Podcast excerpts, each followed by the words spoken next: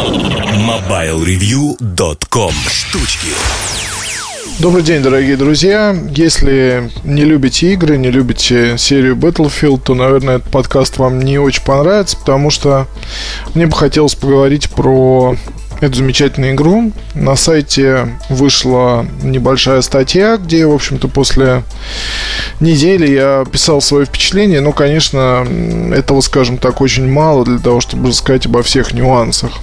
И вот как раз в этом подкасте о нюансах я и хотел поговорить. И думаю, что, может быть, если какие-то мысли э, возникнут и у вас, то вы обязательно с ним со мной поделитесь, пришлете на почту или еще каким-то образом. То есть никаких проблем. Эти письма потом мне очень помогают в том, чтобы работать над статьями и над другими материалами.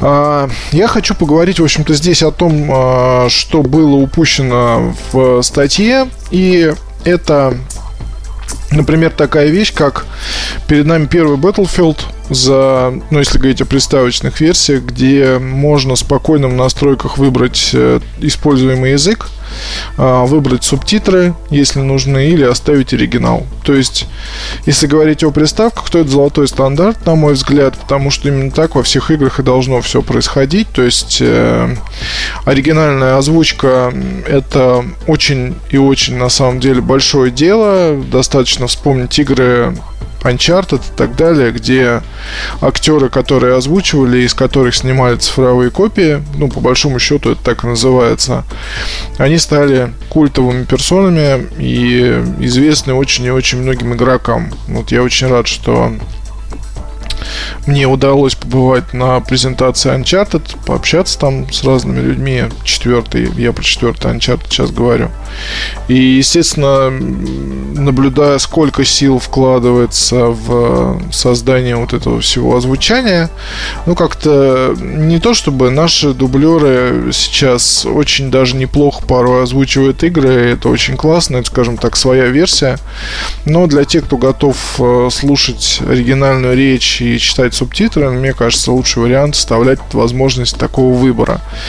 Потому что даже там, допустим, Call of Duty, все вот эти вот таски в играх, какие-то команды и так далее, которые вы слышите в мультиплеере, они в оригинале звучат гораздо-гораздо лучше и интереснее, чем в переведенной версии. То есть, если вы там в Black Ops 3 вот этот весь бред, который говорят на русском, э, Ой, сенсоры готовы, там вот это вот все. То есть, ну, все равно с английского не переведешь так, как это звучит. И э, чтобы получить нормальную, соответственно, озвучку, приходится ну, по-хорошему надо купить диск. То есть во времена PlayStation еще 3, я помню, когда MW2 вышла только, и ее запретил очередной там какой-то депутат, который, по-моему, сейчас сидит.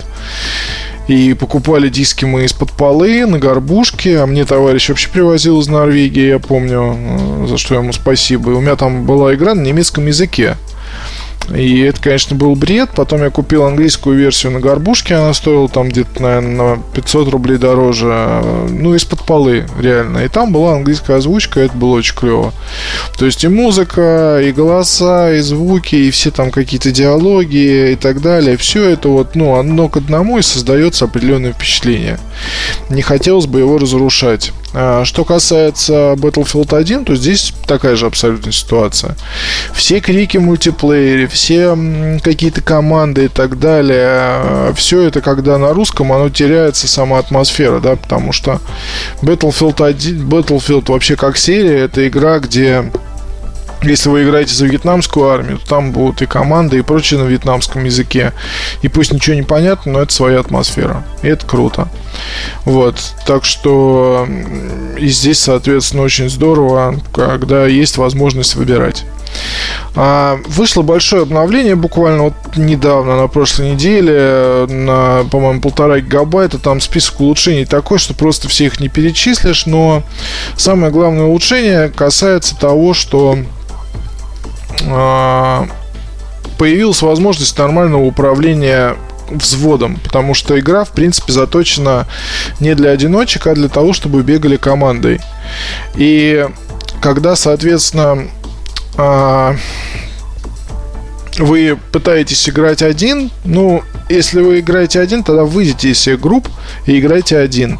Вот. Если вы играете в команде, то, пожалуйста, играйте в команде. Вот. И я считаю, что, ну, вот, когда играю там с друзьями, что если я, допустим, командир этого отряда, и я поставил там определенную задачу, то я, во-первых, и сам пытаюсь ее как-то выполнять, во-вторых, жду этого от своих там товарищей по группе. И это очень и очень здорово, что теперь, если командир осел и ничего вам не командует, а просто служит балластом, то вы можете запросить приказ, 60 секунд он не отвечает, его кикнули. То есть командиром становится тот игрок, который а, ну, то есть запрашивал приказ. Если вы тоже начинаете там косячить, то у вас то же самое другой активный игрок может просто кикнуть, ну, не из группы, не из ввода, Хотя вот это, кстати, надо изучить, может быть, и из ввода. А, а просто сделать вас уже тогда обычным рядовым. И это, соответственно, ну, на мой взгляд, здорово, потому что раньше такого не было. А раньше часто бывало, что командир условно лежит там где-то снайперит, никаких приказов не отдает, группа не зарабатывает дополнительные очки. Ну, и это, конечно, ерунда. То есть здесь все круто. Потом Насчет чего-то я еще хотел поговорить. Насчет гигантов. Вот здесь такая же штука. А, насколько я понимаю, гигант на карте появляется, когда команда проигрывает, и для усиления прилетает огромный дирижабль, или приезжает бронепоезд, или приплывает огромный корабль. И здесь тоже очень важно, кто там сидит у руля. Потому что рулевой там есть, есть человек, который условно этим титаном управляет. Вот мне пока один раз только довелось, да, там побывать на этом месте.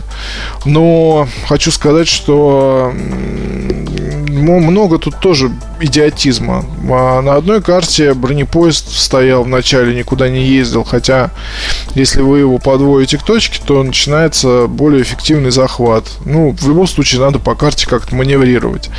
Ясно, что все стараются Титан уничтожить, но тем не менее у рулевого задача такая – вести Титан навстречу всем сложностям и погибнуть вместе с ним, ну, это как, как бы в идеале, да.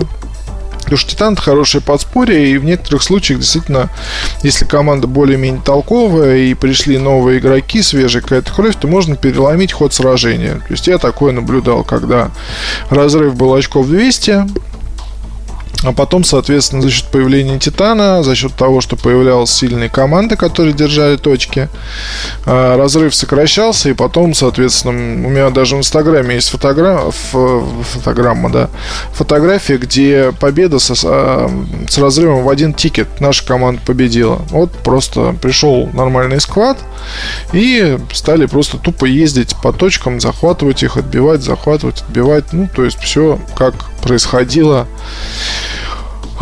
Тогда, ну, конечно, читая на Западном фронте без перемен, встают совсем другие картины, и э, Эриху Мария Ремарк э, памятники надо ставить, в принципе, на всех полях сражений Первой мировой войны, потому что э, после прочтения этой книги понимаешь вообще, насколько это все насколько это все было страшно, да, потому что разработчикам Battlefield 1, я думаю, тоже пришлось очень много, там много таких мелочей каких-то, но вроде думаешь, да невозможно, чтобы вот были такие пистолеты-пулеметы или там а, такие винтовки или еще какие-то штуки. Потом начинаешь искать, читать, оказывается, да, все было. А, читаешь какие-то книги другие, оказывается, что там еще более какие-то фантастические были штуки, которых пока в игре нет. А, какие-то нации, да, там, а, условно, афроамериканцы принимали участие в войне, да, я вот это вот что-то как-то упустил, оказывается, да, принимали.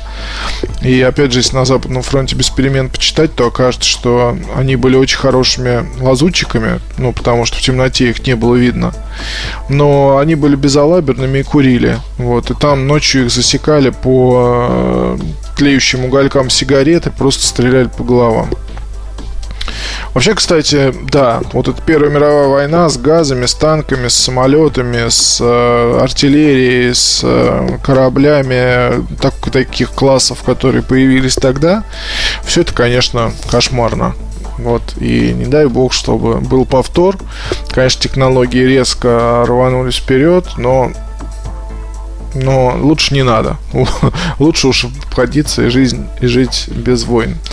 Конечно, я понимаю, это немножко глупо звучит, но почему-то вот после Battlefield 1 такие мысли появляются. Смотришь там, допустим, на прекрасные пейзажи лесные или еще где-то, смотришь на суетящихся солдат и думаешь, вот лучше бы оно все оставалось таким, как есть. Ну и, пользуясь случаем, хочу сказать, что Battlefield 1 прекрасная игра, ее хватит минимум там на год-два забав неторопливых. Э, будут интересные DLC, в том числе с царской армией. Игра вполне комфортна для входа людям с любой подготовкой, даже если вы только купили приставку, то можете вполне начинать играть. Очень красиво, на прошку выйдет обновление, которое улучшит графику. В общем, ну, на мой взгляд, это одна из лучших игр 2016 года, и вполне может остаться одной из лучших мультиплеерных игр еще долгое-долгое время, как э, была Battlefield 4. На этом я, пожалуй, закончу. Спасибо вам большое. Хорошего настроения и пока. MobileReview.com